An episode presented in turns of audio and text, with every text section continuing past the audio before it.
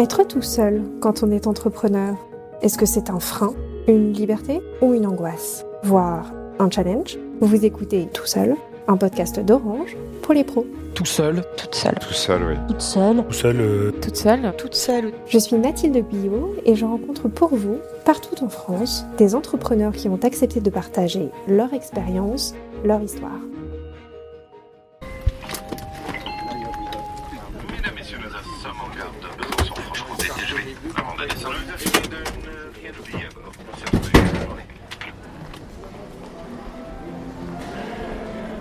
Il fait beau, le ciel est bleu, c'est un jour parfait pour enregistrer un nouvel épisode de Tout seul. Aujourd'hui, je suis en Franche-Comté. Je vais prendre la voiture, il y en a encore pour une petite heure de route et je me retrouverai ainsi à hum, Port-sur-Saône où je vais retrouver Éléonore Luna, une formatrice, instructrice, conférencière, instagrammeuse et bien d'autres dans le domaine de l'autonomie en pleine nature et des, dans le domaine des techniques de survie. Sacré parcours, j'ai hâte de la rencontrer. Je vous retrouve tout à l'heure.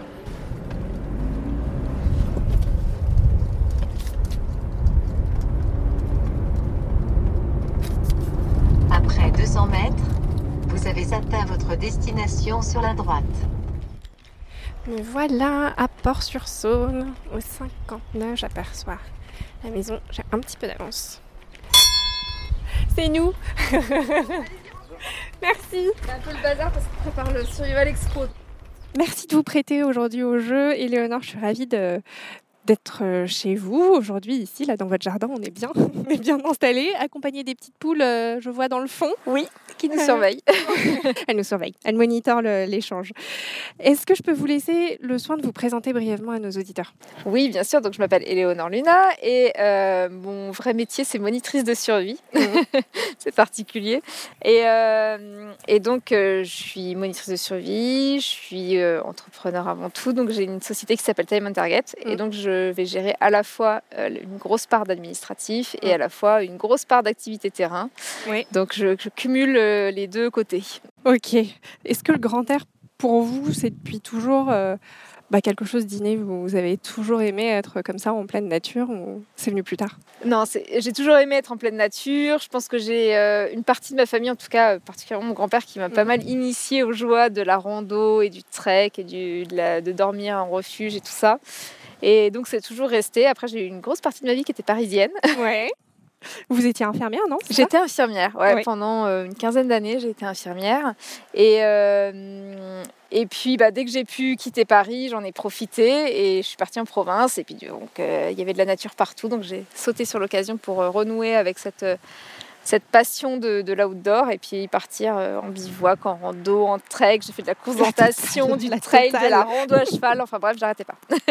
Mais à quel moment, du coup, est-ce que vous vous êtes dit que cette passion-là euh, bah, de l'outdoor pouvait devenir un métier, un gagne-pain et remplacer votre euh, carrière euh, d'infirmière que vous aviez déjà, du coup, bien engagée Euh, bah, très tardivement, en fait, je me suis pas posé la question tout de suite. En fait, euh, au départ, c'était vraiment un loisir, donc je faisais ça en extra.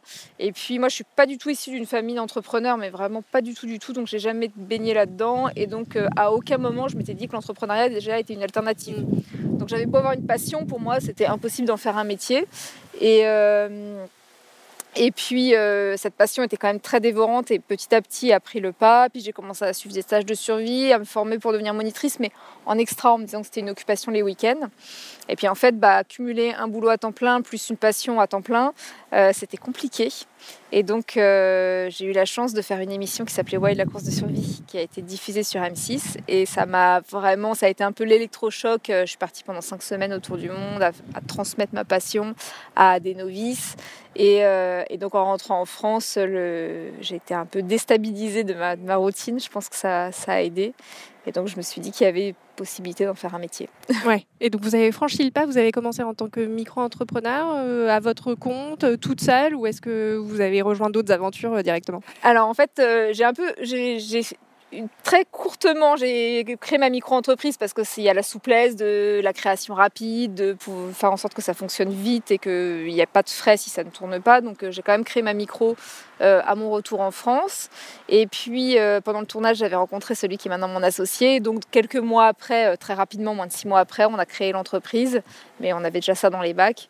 Et donc, et donc j'ai pu m'associer à quelqu'un qui m'aide aussi, qui me seconde aujourd'hui. Que vous connaissiez déjà bien du coup. Oui. Est-ce que les premiers temps un peu où vous êtes euh, lancé dans cette aventure d'entrepreneur, euh, vous avez eu des doutes, vous êtes mise euh, peut-être à vous poser la question de, bah, de la stabilité finalement que vous avez abandonnée pour la grande aventure dans tous les sens du terme?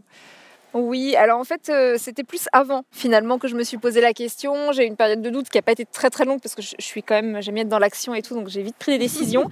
Mais euh, j'ai quand même eu une période de doute, surtout que j'ai des enfants, donc euh, je ne pouvais pas me permettre de me retrouver sans revenu du jour au lendemain. Et donc en fait, j'ai un peu mis les bouchées doubles en me disant, allez, je me laisse six mois, un an de de test où on va lancer un peu l'activité, on va voir si ça prend, ça prend pas, et puis et puis je prendrai une décision euh, au bout de ce, laps de temps. Donc euh, je me suis, j'ai fait ça un petit peu à côté et en fait, euh, bah, j'ai créé ma micro-entreprise en septembre. On a créé, on s'est associé avec mon collègue en janvier et en mars, je crois que je posais ma démission. Donc ça a été quand même assez rapide parce que rapidement j'ai vu que j'avais mon carnet de, de stage qui était plein, que ça tournait bien. L'émission Wild est sortie ensuite au mois de mars-avril. Donc bon, je me suis dit que ce serait que du plus. Et effectivement, ça a été que du plus, donc euh, ça. Ça a décollé assez rapidement. Ça a décollé rapidement, ouais, tout à fait. Ouais, ouais ça c'est un gros boost pour commencer euh, Et sa vie d'entrepreneur. C'est euh, un gros poids, une grosse charge mentale en moins quand on, déjà on sait que ça tourne et que financièrement c'est viable. Bah après, il n'y a plus qu'à à. Ouais.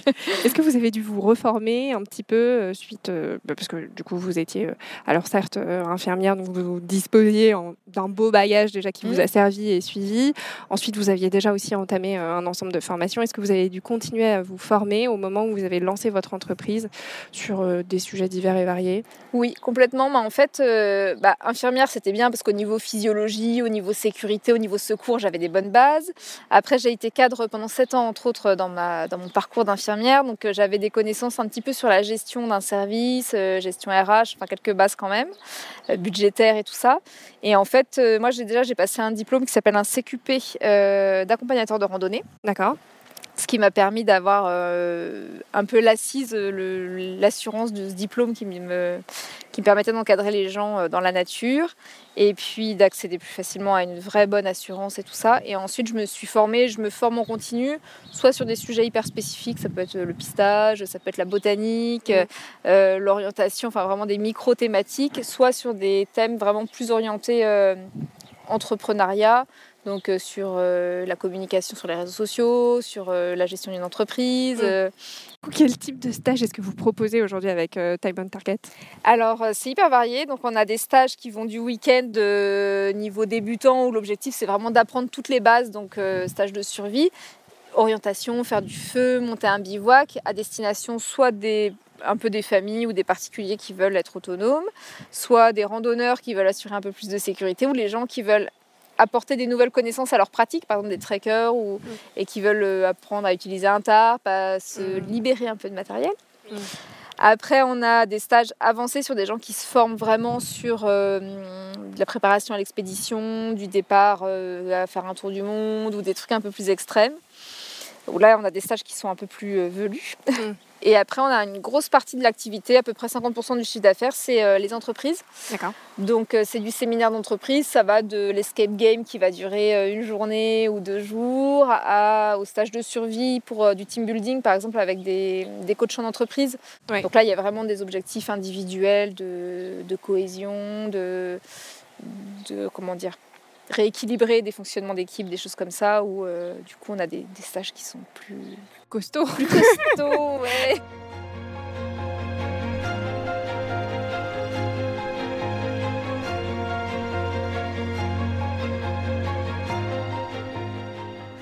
Vous multipliez quand même les casquettes.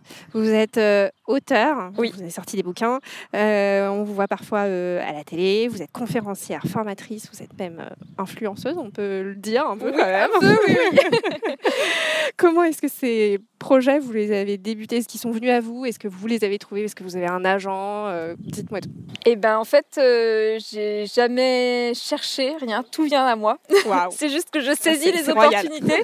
Après, j'ai j'ai un défaut qui est peut-être une qualité aussi, je sais pas dire non.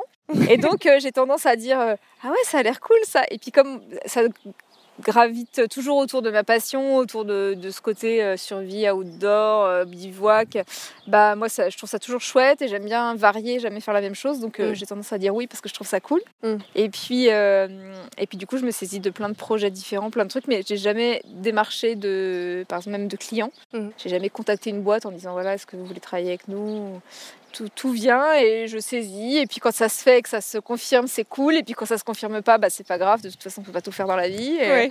et Dans donc, les activités qui gravitent du coup autour de ça, qu'est-ce qui Mhm. vous a le plus euh, plu et que là où vous êtes dit ah ça j'en ferais bien plus euh, Est-ce que c'était écrire Mhm. un bouquin? Est-ce que c'était de faire de la télé? Est-ce que euh, c'était de faire plus de conférences? Ah, j'aime bien tout, j'aime bien les séminaires. Séminaires d'entreprise, c'est chouette parce qu'en fait, c'est vraiment du sur-mesure. Donc à chaque fois, c'est nouveau, il y a un nouvel objectif, il y a une nouvelle équipe. Donc c'est toujours hyper varié et donc j'aime vraiment bien les séminaires d'entreprise. C'est beaucoup de boulot, Ouais. en- de préparation en amont, de repérage parce que c'est toujours sur des terrains différents, parce que les entreprises sont jamais euh, au basées au même endroit et tout. Mais c'est c'est hyper sympa et d'arriver aussi à attirer des gens justement qui n'ont pas forcément choisi d'être là et d'arriver à les emmener dans mon univers et à transmettre mon, mon plaisir à faire ça. J'aime vraiment bien ça. Être influenceuse, ça vous prend pas mal de temps. Ouais. Vous créez beaucoup de contenu euh, Mm. pour Instagram euh, et pour, les, pour d'autres euh, réseaux sociaux, j'imagine. Est-ce que ça, par exemple, c'est essentiel au reste de votre activité pour vous ramener plus de clients, pour vous donner plus de visibilité, pour faire d'autres projets Ou est-ce que c'est un truc que vous faites un peu quand vous avez du temps en hobby? Alors les réseaux sociaux c'est pas essentiel essentiel. Je pourrais vivre sans, je pense. Enfin euh, au niveau euh, financier, au niveau de ma structure, au niveau de, de mon entreprise.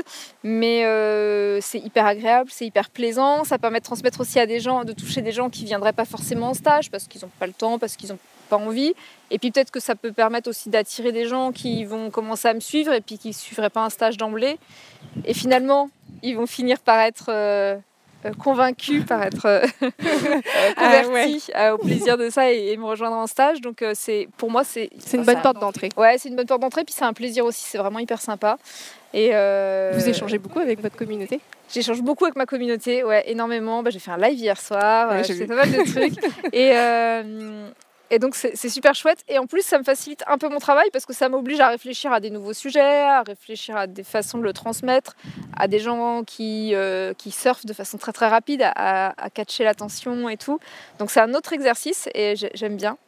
Donc euh, c'est assez plaisant. Votre semaine, généralement, comment est-ce qu'elle s'organise Euh, Elle se partage euh, un peu entre euh, l'administratif pour votre boîte, entre des séminaires Est-ce qu'il y a une saisonnalité euh, dans, votre, dans votre année? Ouais, alors déjà il y a une grosse saisonnalité dans l'année, c'est que les gens ils veulent bien survivre, mais quand il fait beau c'est mieux. Survivre mais avec le soleil. voilà, c'est ça. Donc, grosso modo, ça va être mai, juin, même avril, mai, juin. Et après, euh, septembre, octobre. Juillet, août, il y a encore pas mal de stages de survie aux particuliers, mais c'est quand même plus calme parce qu'on n'a pas les entreprises. Donc, euh, ça permet d'avoir quand même un rythme un petit peu plus euh, régulier. Et puis, ma semaine, du coup, elle se. Il n'y a pas vraiment de régularité, quoi, mais je vais travailler en début de semaine, je vais re- reprendre le fil. Généralement, au week-end, je fais un stage. Donc, le lundi, je reprends le fil et il y a tous les mails du week-end qui se sont accumulés, donc je reprends un petit peu plus sur l'administratif. Euh, je vais essayer de me mettre à jour de, ça, de répondre aux demandes, euh, de faire un point avec euh, la, secrétaire qui va pas mal m'aider sur toutes les tâches administratives et la facturation, mais des fois elle a des petites questions, donc voilà, on fait le point. Et puis, s'il y a des séminaires, bah, je les prépare un petit peu au, compte-goutte. Donc, j'essaie d'avoir quelques semaines d'avance sur le- les programmes et tout ça. Et puis, à partir de milieu de semaine, je vais préparer le matériel pour les stages du week-end. Donc, soit c'est moi qui les encadre, soit euh, c'est des, gens qui prennent des piges, qui travaillent pour nous en freelance.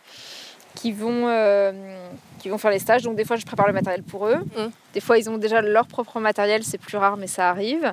Et donc, je fais un peu la, la navette, le lien et le, je coordonne tout ça.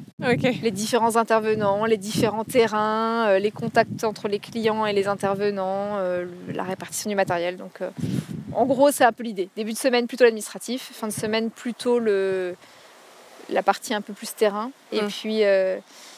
et puis voilà. L'autre jour, je, je relisais un petit peu sur votre site internet euh, le fait que voilà, vous- votre spécialité, c'est euh, l'autonomie en pleine nature et les techniques de survie.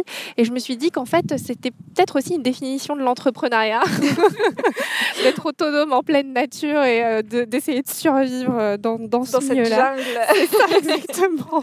Je pense qu'il y a beaucoup de parallèles à faire. Est-ce que, est-ce que pour vous, l'autonomie, euh, qui peut être parfois un peu de la solitude ou la façon de travailler tout seul de manière générale, c'est confortable. C'est quelque chose que vous aimez bien. Alors oui, c'est confortable parce qu'on gère tout. Alors moi qui suis vachement dans la maîtrise et dans le contrôle, ça, ça aide. Donc euh, c'est bien. Là, moi j'arrive au stade, enfin je l'ai déjà dépassé je crois, mais le, le stade où euh, c'est plus possible de faire toute seule, donc il faut que j'arrive à me faire aider. Mais déléguer, c'est pas évident, Ouais. c'est pas facile. On a toujours un certain, un certain niveau d'attente. Est-ce qu'on renonce définitivement à une forme de stabilité ou, ou de confort financier quand on est entrepreneur?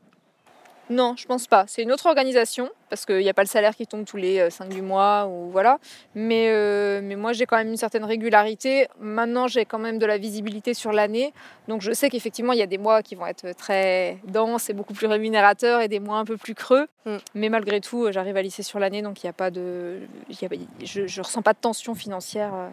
Je fais attention, mais je ne ressens pas de tension financière. D'ailleurs, en parlant de, de prix et de finances, est-ce que ça a été difficile pour vous de fixer les bons prix et de, de trouver combien vaut son travail Ouais, c'est encore très très dur. Il y a un mélange Alors, de syndrome de l'imposteur, de euh, alors ça on m'a dit apparemment les femmes ont tendance à moins se rémunérer que les hommes Étrange. et, euh, et donc et puis encore plus quand c'est un métier passion Euh, parce qu'on a on a l'impression de faire payer les gens pour quelque chose qui est trop cool et qu'on prend du plaisir à faire donc c'est difficile de, de bien se rémunérer.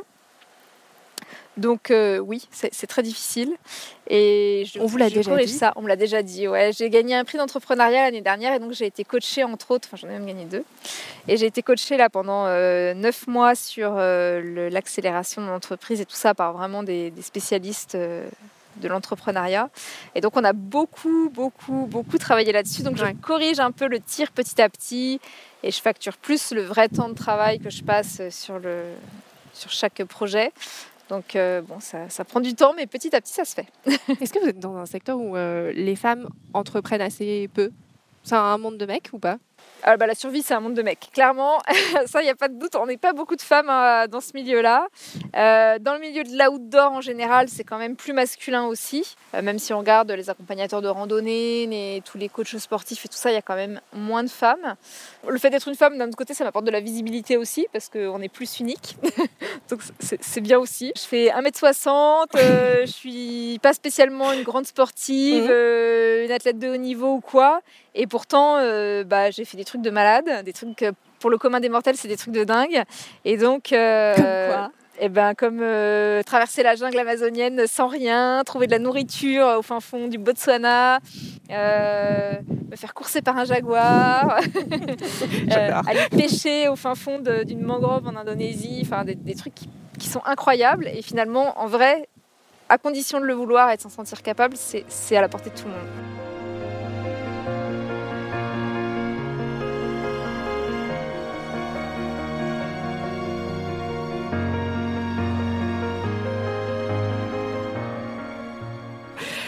C'est quoi pour vous la recette du succès? C'est déjà d'aimer ce qu'on fait, je crois, surtout. Parce que quand on aime, on compte pas et on compte moins les heures. Et, euh, quand on est passionné, qu'on croit à son projet et que, ça nous plaît, et ben on faire au mieux. Et je pense que c'est important aussi de rester authentique. Euh, le, piège, un- ce serait un peu de vouloir plaire au plus grand nombre ou plaire à un public, alors que si on croit à ce qu'on fait et qu'on fait ce qu'on aime, ce qu'on aime soi pour de vrai, et ben du coup on va arriver à transmettre ça et à toucher les personnes qui aimeront aussi. Mais euh, je sais pas si c'est Vous clair. avez eu la tentation de, de l'inauthentique euh, parfois, de vous dire je vais faire ça parce que c'est ce qu'ils attendent ou, euh, Oui, oui, oui, bah, j'ai même fait l'erreur. hein. C'est-à-dire que surtout, euh, des fois, il y a un cahier des charges sur des demandes de- pour des, séminaires ou des stages où le client va faire une checklist de ce qu'il veut et, euh, et où j'ai essayé de coller à cette checklist. Et en fait, en me rendant compte que ça allait pas marcher plus que ça, mais voulant plaire au client, je suis rentrée dans le truc. Et en fait, aujourd'hui, bah, je le ferai plus et je ne le fais plus. C'est-à-dire que je propose, je- je- j'essaye, bien évidemment, j'entends les besoins de mon client et tout. Et en fait, je fais plutôt mes propositions à moi. Et en fait, ça marche beaucoup mieux. Vous faites encore des sorties et des séjours euh, toute seule, toute seule? Euh, oui, alors toute seule, toute seule, pas beaucoup, mais Ouais. euh, accompagnée de mon compagnon, oui. Donc c'est presque toute seule. en- C'est dans un cadre privé, on va dire. Ouais. Et euh, par exemple en janvier, là, on est parti un mois au Népal. On a fait un super, une super expédition dans la région de l'Everest. On a eu des conditions de malade avec plein de neige et tout. C'était excellent. Ça a été très très dur physiquement. Ouais. Mais donc c'était important de le faire pour moi aussi. Vous continuez à vous fixer des challenges? Est-ce qu'il faut que la prochaine sortie soit plus dure ou plus, plus originale que la précédente? Ou est-ce qu'aujourd'hui, vous, vous savez que voilà, c'est plutôt tranquille? Non, je continue à me fixer des, petites, euh, des petits objectifs. L'idée, c'est de garder une expédition par an, euh, une grosse expédition euh, perso par an. Après, il n'y a pas de niveau physique particulier parce que, bah, comme je disais, je ne suis pas non plus une sportive de l'extrême. Et donc, il y a des gens qui sont beaucoup plus sportifs que moi et tout. Donc, je ne suis pas à la recherche de, de records, Mm. mais de records perso, de faire mieux que moi. Et, euh, et surtout des, des horizons hyper variés. Euh, Il y a plein de trucs qui sont super chouettes et qui doivent être géniaux à vivre dans la vie, euh, que ce soit un trip au fin fond de la Mongolie ou du Kyrgyzstan ou euh, de il y a plein de trucs à vivre et donc euh, voilà de chercher plus d'originalité plus d'authenticité et puis après les futurs challenges ça va être avec mes enfants maintenant Ouais. qui commencent à être en âge de partir un petit peu à l'étranger Un moment de solitude d'entrepreneur euh, oula il y en avait plein Euh, Plus Euh, oui, plus. Ah. Ouais, il y, a- il y a plus de moments de solitude de- d'entrepreneur que sur le terrain, parce que dans la nature, ça fait partie du plaisir. Dans Mm. l'entrepreneuriat, ouais, C'est un peu subi. ouais, c'est un peu subi. Bah, toutes les démarches administratives, c'est compliqué. Les, les bilans comptables, c'est pas tellement mon truc à la base. Et donc là, je me sens bien, bien seule face à mes factures. Je- J'ai travaillé là-dessus, c'est mo- c'est moins pire. Le contrôle fiscal de la semaine dernière, je me suis sentie bien, seule. Très bien, j'ai eu le rapport. Là, tout est parfait. Donc euh, c'est des petites victoires, mais, mais euh, le, sur le coup, c'est un des grands moments de solitude. hein. Du coup, les projets? Euh, les projets, bah, continuer à développer, là, faire passer le, le dur de la saison, parce que là, on est en plein dedans. Mm. Donc j'ai encore un mois et demi euh, la tête sous l'eau. Ensuite, euh, on a des locaux qu'on a Ah. achetés, donc on va pouvoir s'installer normalement d'ici, allez, grand maximum en septembre, on y sera, mais je pense que courant de l'été, on y sera déjà. Donc des, des vrais locaux et du coup on pourra prendre des vrais stagiaires à demeure sur l'administratif parce que pour le moment on avait plus de stagiaires terrain et puis euh, et puis envisager plus sereinement les embauches à venir et puis des beaux départs euh, j'ai des départs à l'étranger qui sont prévus on a plein de choses en fait Beaucoup, beaucoup de projets. ouais. Euh, Est-ce que vous, dans vos projets, il y a aussi reconfigurer votre emploi du temps et, et vos disponibilités. Vous donnez plus de temps pour vous. Oui, oui, il y a un énorme projet qui est en cours depuis plusieurs années, mais entre-temps, il y a eu le Covid, il y a eu pas mal de... Bon, l'activité un peu en dents de scie, donc ça, ça, ça- ce manque de visibilité n'a pas permis facilement de me restructurer euh, au niveau de mon planning. Mais là, l'objectif, c'est clairement de, bah, de- d'être moins sur le terrain pour les stages week-end, euh, de me reconcentrer plus sur les séminaires où là, j'ai vraiment une... des compétences qui sont pour le moment très rares et que peu d'encadrants ont. Donc euh, de me recentrer plus sur l'activité séminaire, de déléguer plus les stages à mes collègues, de renforcer l'équipe et puis de m'entourer plus sur l'administratif pour me dégager du temps et avoir un petit peu plus de régularité euh, là-dessus. Quoi. Merci beaucoup, Éléonore, de nous avoir reçus. C'était un vrai plaisir d'échanger avec vous. Oui, c'est un super plaisir aussi partagé. Merci.